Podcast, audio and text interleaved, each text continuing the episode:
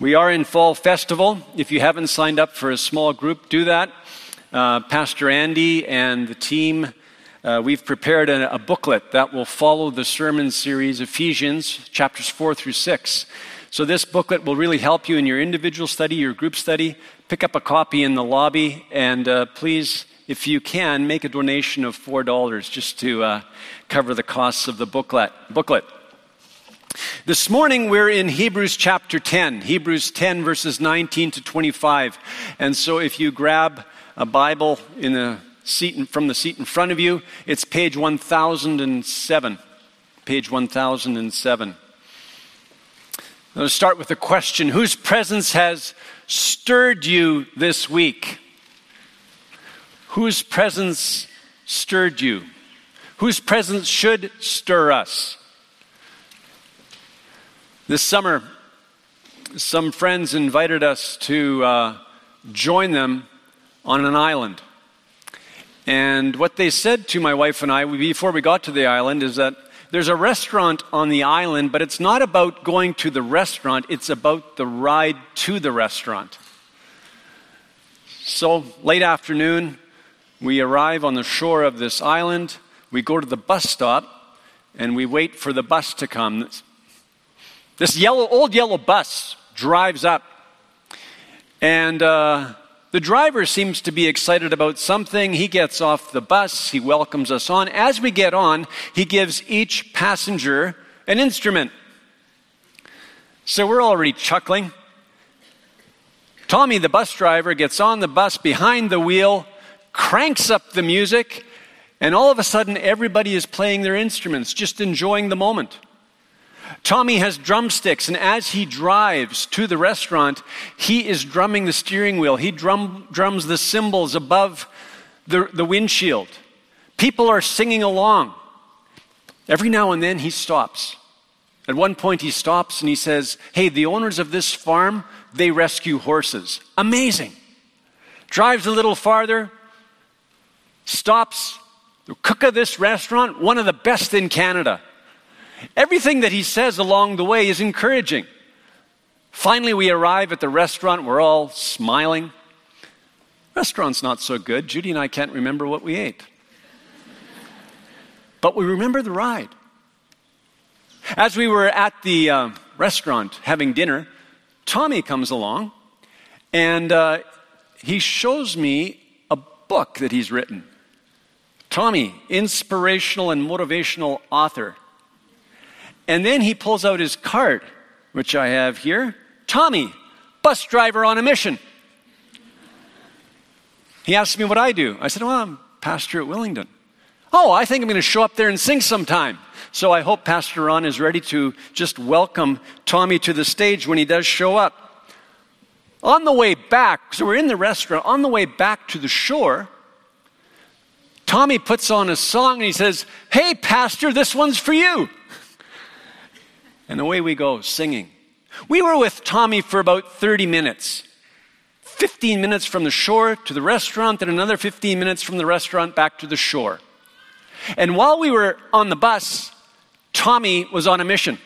There was a message that he wanted us to hear. One of the things that he said to us while we were having dinner was This last year, people from 55 different countries have been on my bus. Tommy was on a mission. He knew how he wanted to impact people, the passengers that were riding with him. Who stirred you up this week? Who impacted you?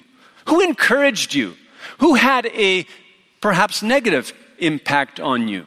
Whose presence should stir us more than any other? The main idea of this message is as followers of Jesus, because we can boldly enter God's presence, we should allow Him to impact us more than any other. We should hold tenaciously to the confession of our hope, and we should stir one another up to love and good deeds. So that idea is based on a passage, Hebrews chapter 10, verse 19. Let's read. Therefore, brothers, since we have confidence to enter the holy places by the blood of Jesus, by the new and living way that he opened for us through the curtain, that is, through his flesh. And since we have a great priest over the house of God, let us draw near with a true heart in full assurance of faith, with our hearts sprinkled clean from an evil conscience and our bodies washed with pure water. Let us hold fast the confession of our hope without wavering, for he who promised is faithful. And let us consider how to stir one another up to love and good, works, not neglecting to meet together as is the habit of some, but encouraging one another. And all the more as you see the day drawing near. In verse 19, we read, Therefore, brothers, could also read, Therefore, brothers and sisters. What's the therefore, therefore? It's there because the author of Hebrews has been arguing something for about six chapters, chapters five through ten. He's been talking about what Christ has accomplished. He's been talking about his central argument that Christ has been appointed to do a work as high priest. What does that mean? According to the will of the Father, Jesus came gave his life, made the perfect sacrifice for us once for all, took our sin upon himself, paid the price of our redemption, and he has been exalted. He sits at the right hand of the Father, enthroned over all things, and now serves as our mediator, our intercessor, our great high priest. And the Father and the Son sent the Holy Spirit to live within us that we might be sanctified, wrote the law of God on our hearts according to the author of Hebrews. Verses 19 to 21, those verses that we just read, they summarize the whole argument of these chapters 5 through 10, make two affirmations, and then based on those two affirmations, three things are said. The author of Hebrews will challenge his readers to do three things, and the challenge remains for us as well. So, verse 19, therefore, brothers, since we have confidence to enter the holy places by the blood of Jesus, why confidence to enter the holy places? What is he referring to when he says confidence? He's talking about freedom, he's talking about permission, authorization to enter somewhere. We have confidence won by the blood of Christ. It's our inheritance. It's a gift for us. We don't need to earn this. He says, enter the holy places, confidence to enter the holy places. Why the holy places? What does he refer to? Well, he's using the image of the temple in Jerusalem as a picture of a heavenly reality. And so let's remember, as one would approach the Temple Mount, the first court that people would enter was the court of the Gentiles, and Jews and Gentiles were permitted to enter, the court of the Gentiles.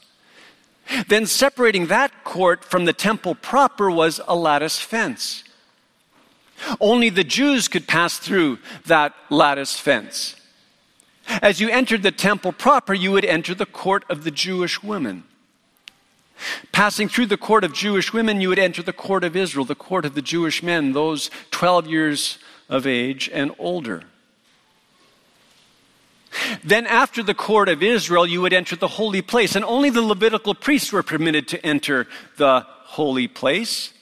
And then, between the holy place and the holy of holies, that place where only God dwelt, the glory of God dwelling, that inaccessible place between the holy of holies and the holy place hung a massive curtain as high as the ceiling of the sanctuary.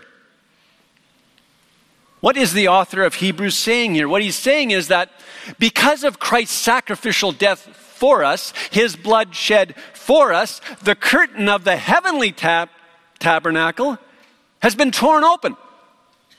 It lies open for us, and we have confidence, we have authorization, we have permission from God to enter enter right into God's presence. We have right of entry, direct access to the Father.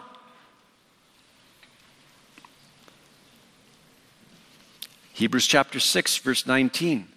We have this as a sure and steadfast anchor of the soul, a hope that enters into the inner place behind the curtain, where Jesus has gone as a forerunner on our behalf, having become a high priest forever after the order of Melchizedek. And so Jesus has entered the presence of the Father on our behalf, and we are invited to follow. What a gift. The author of Hebrews says it's a new and living way, a new and living way that he opened for us through the curtain, verse 20. That is, through his flesh. Why through his flesh? The phrase through his flesh says in another way what has already been said in verse 19 by the means of the blood of Jesus. Christ has secured access for us into the presence of the Father. The word flesh should be tied to curtain. And so, just as Jesus' body was torn, his flesh was torn on the cross, so that curtain in the heavenly tabernacle has been torn, and we are permitted access into the presence of the Father. F. F. Bruce writes In the death of Jesus, we are to understand God Himself is unveiled to us and the way of access to him is thrown wide open. Why is this a new and living way? New because Jesus inaugurated it. Prior to Christ, it did not exist. It's new, it's fresh. The idea in the word here is that it just cannot grow old. Hebrews chapter 9, verse 24. For Christ has entered not into holy places made with hands, which are copies of the true things, but into heaven itself, now to appear in the presence of God on our behalf. It's a living way because God is alive, because the Word of God is living and active, because Jesus is the ever living high priest who mediates for us. And God has sent His living Spirit, His eternal Spirit, to live within us. And so this is a truly life giving relationship. It's a living way, a new and living way. This is the author of Hebrews' version of what Jesus says in John chapter 14, verse 6 I am the way and the truth and the life. No one comes to the Father except through me. As followers of Jesus, we have full confidence to enter God's presence. Full confidence, full permission, full authorization. We have access to the living God. We can actually know Him, commune with Him. Life itself, God. And then we read in verse 21 And since we have a great priest over the house of God, who is the great priest over the house of God? Great, priest, great pre- priest is another way of saying high priest. And so we boldly approach the throne of God's grace because we have a great high priest, Jesus. Hebrews 7, verse 25. Consequently, he is able to save to the uttermost those who draw near to God through him, since he always lives to make intercession for them. Who is them? In verse 21, he says, the house of God. The house of God is God's people, we, the church. Hebrews 3, verse 6. Christ is faithful over God's house as a son, and we are his house if indeed we hold fast our confidence and our boasting in our hope. So, what the author of Hebrews is saying to the church of his time and what he would say to us today is that we can be assured that Jesus, our high priest, is ruling over all things, is seated at the right hand of the Father, and he intercedes for us. He is our mediator. He is our great high priest enthroned in heaven. And so, if that is true, then why would we not draw near to God himself? As followers of Jesus, we have a great mediator and intercessor in God's presence. And then, based on these two affirmations, that we have full confidence to enter God's presence, and that we have Jesus as our intercessor and mediator, the author will challenge us to do three things. And before I talk about those three things, I'd love to just introduce a story. A friend of mine, Chris, lives in Ontario. Chris and his wife have been very involved in church ministry. 12 years ago, they were immersed in ministry to young people. Chris's sister in law, Jennifer, called them from the train station 12 years ago and said, Hey, I'm coming to live with you. Could you pick me up? And so, even though the season was very busy, their hearts were open to Chris's sister in law, Jennifer. She came to live with them for six weeks. After six weeks, she stormed out. She said, I'm leaving. I'm not going to talk to you anymore. Your house is too crazy, too many people coming and leaving. I cannot handle the negativity. And she was gone. 12 years without a word. It hurt. This was Chris's wife's sister, her best friend. They prayed, they fasted over a two year period. Chris's wife fasted one day a month for the salvation of her sister, and nothing. What should they do? What would God do? Maybe you're in a similar situation this morning. You have been praying for someone desperately for a long season. Who intercedes for us when we cry out to God for those that we love? Whom do we draw near to? What do we hold fast to? How do we encourage one another? Well, in Hebrews chapter 4, we read a passage which is parallel to Hebrews 10, the, the verses that we read in Hebrews 10 19 to 25. Hebrews 4:14 Since then we have a great high priest who has passed through the heavens Jesus the son of God let us hold fast our confession for we do not have a high priest who is unable to sympathize with us in our weaknesses but one who in every respect has been tempted as we are yet without sin let us then with confidence draw near to the throne of grace that we may receive mercy and find grace to help in time of need. And so, as we cry out to the Father, cry out for those that we love. We do have an intercessor. We do have a mediator who identifies with us in our weakness, who understands us, Jesus. And so the author of Hebrews says in verse 22 of chapter 10, let us draw near with a true heart and full assurance of faith what does that mean, this drawing near? Well, let us draw near in every moment, in every situation, worshiping, praying, reading the Word of God, no matter where we are, whether we be on the street or at school or studying or at home, we can call out to God, draw near to God. We draw near because life is found in the presence of God. God is life. Life is found in knowing Him, communing with Him.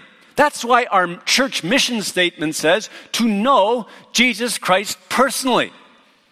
Sometimes we think much more of the benefits of salvation, things like forgiveness of sins, justification, adoption into the family of God. But the true gift is Jesus Himself. He is to be our focus. We are here to know Him. No presence should stir us more than the presence of Jesus in our lives. Counsel is found in His presence, strength is found. Faith to continue is found.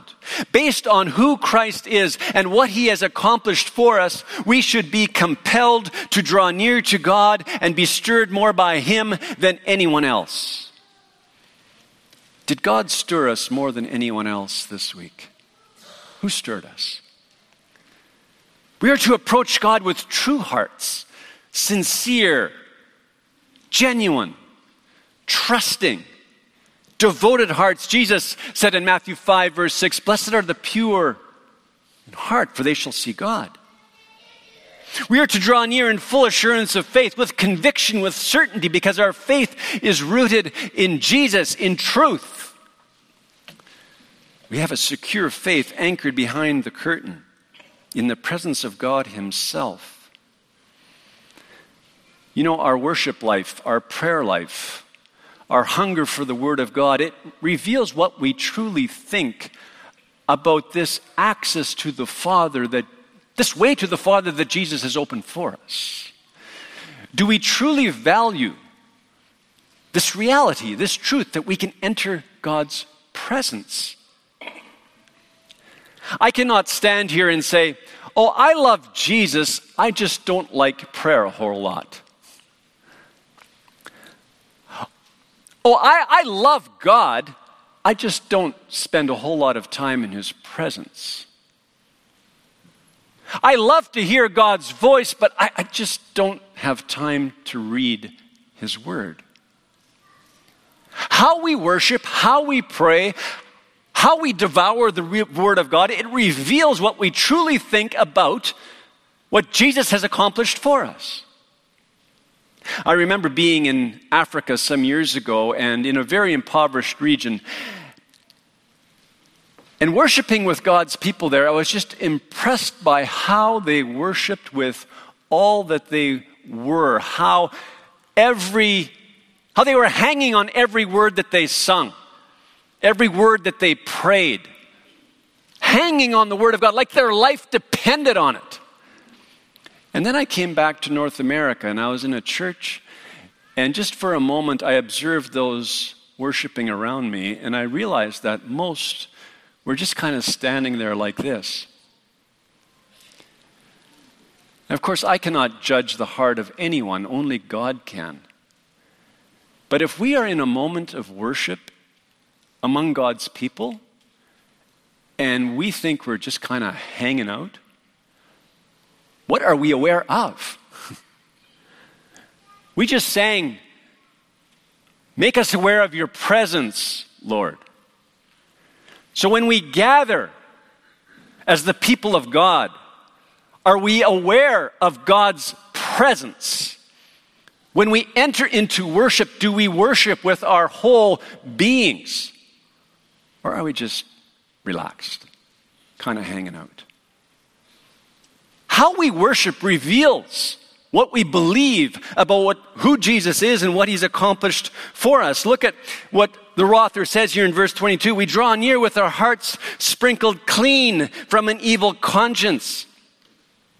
Where does that imagery come from? Well, the author of Hebrews in chapter 9, he refers to the first covenant and Moses. He sprinkled the people of Israel with blood sealing the covenant. And in a similar manner, we have been sprinkled by the blood of Christ, and Christ's atoning work has purified our inner person. And so we read in Hebrews chapter 10, verse 15, and the Holy Spirit also bears witness to us, for after saying, This is the covenant that I will make with them after those days, declares the Lord. I will put my laws on their hearts and write them on their minds. He's quoting from Jeremiah 31.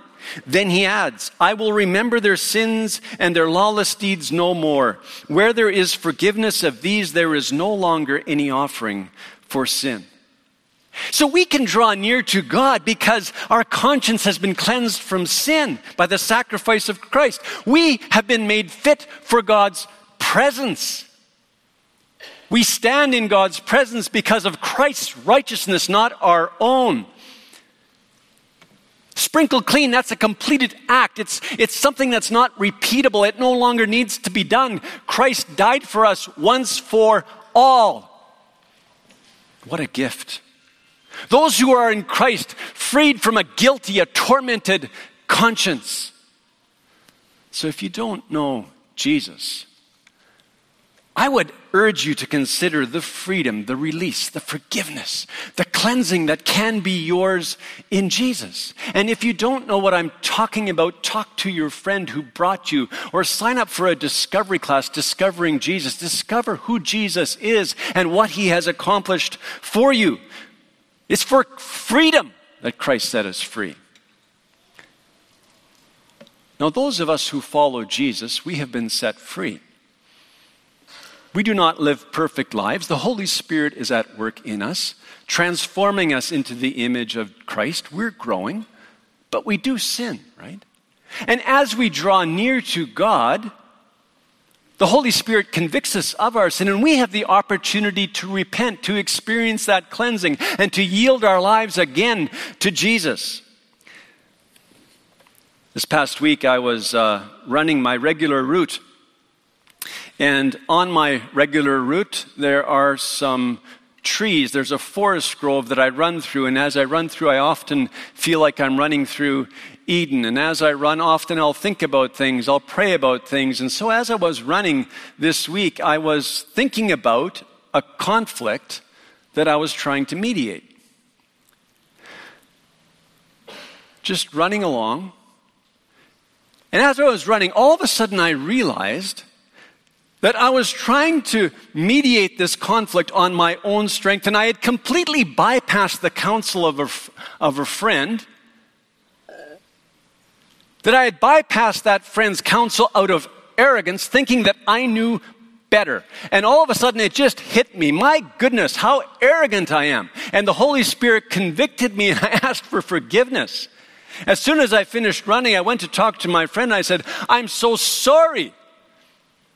I entered the, the conflict without even giving any heed to your counsel. And my friend said, Well, who talked to you? we all, if we are in Christ, can avail of the presence of God. No matter what our situation, no matter what our moment, we can enter God's presence and God can remove the blindness and transform us into His image. Do we spend time in worship, repentance, and submission, actively yielding ourselves daily? God, here's my heart.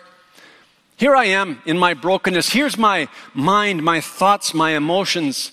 Here's my body, I yield it to you. Here's my past, my present, my future. Here I am, God. We can draw near with hearts sprinkled clean from an evil conscience, and with our bodies washed with pure water. Again, bodies washed, that's a completed action. It's already done. We are in this enduring state of having been washed. Many consider this to be a reference to water baptism. And so, water baptism, the outward sign of what has happened within us, the outward sign of the new covenant, a sign of our inward spiritual transformation. That may be true, but others believe that this washing with pure water actually is something parallel to being sprinkled clean from an evil conscience. And that's based on what is said in Ezekiel chapter 36, verse 25. I will sprinkle clean water on you, and you shall be clean from all your uncleannesses, and from all your idols I will cleanse you. I find that one of the idols that God most often has to cleanse me of is the idol of myself. Verse 26 And I will give you a new heart, and a new spirit I will put within you, and I will remove the heart of stone from your flesh and give you a heart of flesh. We have been washed by the power of the Holy Spirit. The same power that was present to raise Jesus from the dead has been implanted within us by the eternal Spirit. Hebrews 9, verse 14. How much more will the blood of Christ, who through the eternal Spirit offered himself without blemish to God, purify our conscience from dead works to serve the living God? So we can draw near to God. What a privilege. And then the author of Hebrews says in verse 23 let us hold fast the confession of our hope without wavering. The second call is to an unwavering, unswerving embrace of something. Confession is not a church confession, it's something much more foundational. It's the profession of our hope in the life, the death, the resurrection, and the exaltation of Jesus Christ Himself. We profess our hope in Christ to each other and to the world around us, and we hold to it without wavering, unswervingly, bending neither to one side nor the other. How can we hold to such strong convictions? Well, again, in verse 23, the author says, For he, he who promised is faithful. We can hold to this confession of our hope in Jesus because God does not change. Hebrews 3, 13, verse 8, He's the same yesterday, today, and forever. Hebrews 6, it is impossible for God to lie. And so, because of God's character, because He can be trusted, we hold to our confession of hope. Returning to the story of Chris and his uh, sister in law, Jennifer. Remember that she walked out, gone for 12 years, no word from her. Then last year, around Easter, Easter 2015, Chris and his wife, they receive a letter from Jennifer. And Jennifer is requesting to come back to their home. She now has terminal cancer, stage four cancer. Doctors have said that she has one year to live. And she remembers that in the home of Chris and his wife, she experienced love, the presence of Jesus. She wants to come back. And so Chris and his wife, they invite her back. Good Friday morning. Chris's wife shares with Jennifer the reason for her hope. The reason why she holds so fast to the confession of her hope in Jesus. And Jennifer, for the first time, submits herself, yields her life to Jesus. For the first time, confesses hope in Him. Jennifer prays that God will give her time to be with her nieces, and God grants that request. Chris and his wife, they play, pray for Jennifer. Jennifer, she, of course, experiences spiritual healing as she yields to Jesus and receives the Holy Spirit to live within her. Spiritual healing, emotional healing, relational healing happens between Jennifer and family members, other friends. But physical healing she does not receive. It appears that she has only a few weeks to live. But Chris and his wife, they say, we hold fast to the confession of our hope because we know that we will pass eternity with Jennifer. And they rejoice in that hope. Based on who Christ is and what he has accomplished, we are compelled to hold tenaciously to our confession of hope because God's word has stirred us. And so we have hope for ourselves, we have hope for those whom we love. And then the author of Hebrews writes, verse 24, and let us consider how to stir up one another to love and good works. The third call is for serious consideration of something very interesting. To consider means to direct our minds towards something or someone and to reflect on that thing or that person. It's, it talks about serious energy given to thinking about others. To stir up is to provoke in a good way. Some translations read to spur one another on, to motivate one another, to love, to love for God and love for each other, and to good deeds. To carry on the ministry of Jesus. And so our mission statement at the church is to know Jesus Christ personally and to carry on his ministry. If we have drawn near to God, if we know Jesus Christ, then we are impelled by the Holy Spirit to carry on his ministry to love those around us, to do good deeds. The church being addressed by the author was facing testing, disappointment, and in that context, it was ever more important for those who participated in the life of the church to encourage one another. Based on who Christ is and what he has accomplished, we are compelled to stir one another up to love and good deeds. Then, verse 25, not neglecting to meet together as is the habit of some, but encouraging one another Encouragement just means to strengthen the faith of another. That requires being together. It requires being in relationship. Mutual care, mutual encouragement, it only happens if we actually connect, if we relate to one another. Whether it be at a weekend service or in a small group, we are not to neglect, not to abandon, forsake the community of faith. Why are people in the book of Hebrews abandoning these meetings together? Well, they're discouraged. Some of them are apathetic, some are indifferent. Persecution is happening. Some are short sighted, some are arrogant, some are weary. Why have we come here this morning? I've been here long enough to notice that people tend to sit in the same place and go to the same service. And so it's not unusual for me to be here speaking and to be able to pick you out of the crowd because I already know where you're going to sit. And you probably know some of the people around you. You've seen them before. And so, have you come here this morning having prayed for, having reflected on how you might encourage those around you to love and good deeds? I hope you're a part of a small group. If you aren't, sign up. But in your small group, as you go, do you go with the intention of receiving? I hope you do, but also of giving. Do you go with the word of God to encourage your brother and sister, to spur them on, to love and good deeds.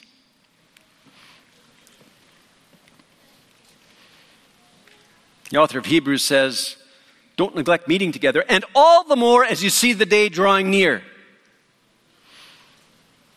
All the more as you see the day drawing near. You see, the gathering of God's people for worship and prayer is a foretaste of the heavenly gathering. When we gather as God's people, something much more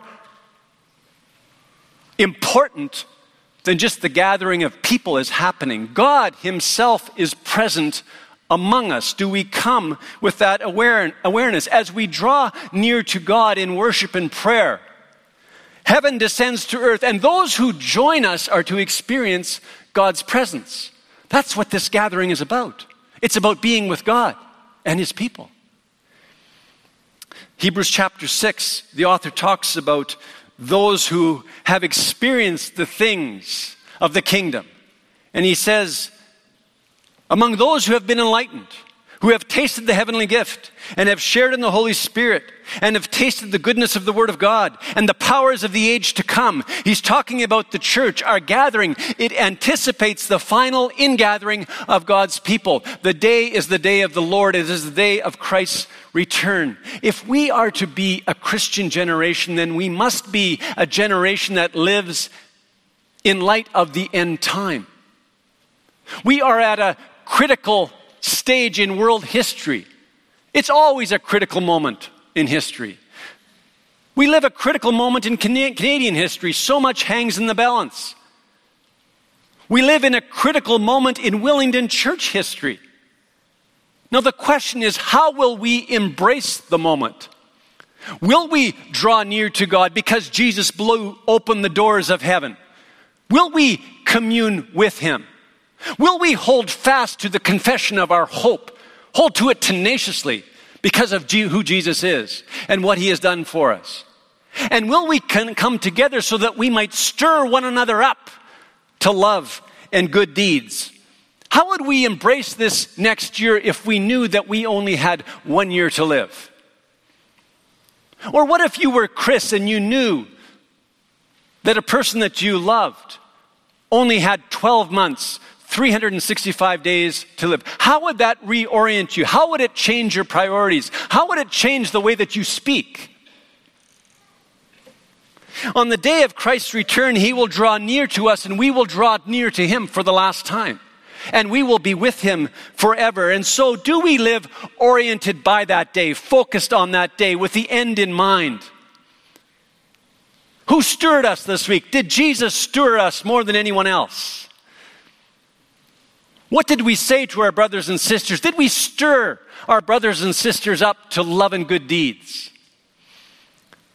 You know, if Tommy the bus driver lives on mission, believes he has a message to proclaim, how much more we should live on mission? Christ blew open the doors of heaven for us. We can commune with God. We can know God. We can abide in His presence. What a gift! We can re- receive counsel for each moment, for each day, for each relationship. What a gift! Nothing should influence us more than God's Word. No other message. And if anything is to pass through our lips, may it be a word that encourages our brother and sister, a word that stirs up our brother and sister to love and good deeds. Amen. Let's pray. Let's stand for prayer.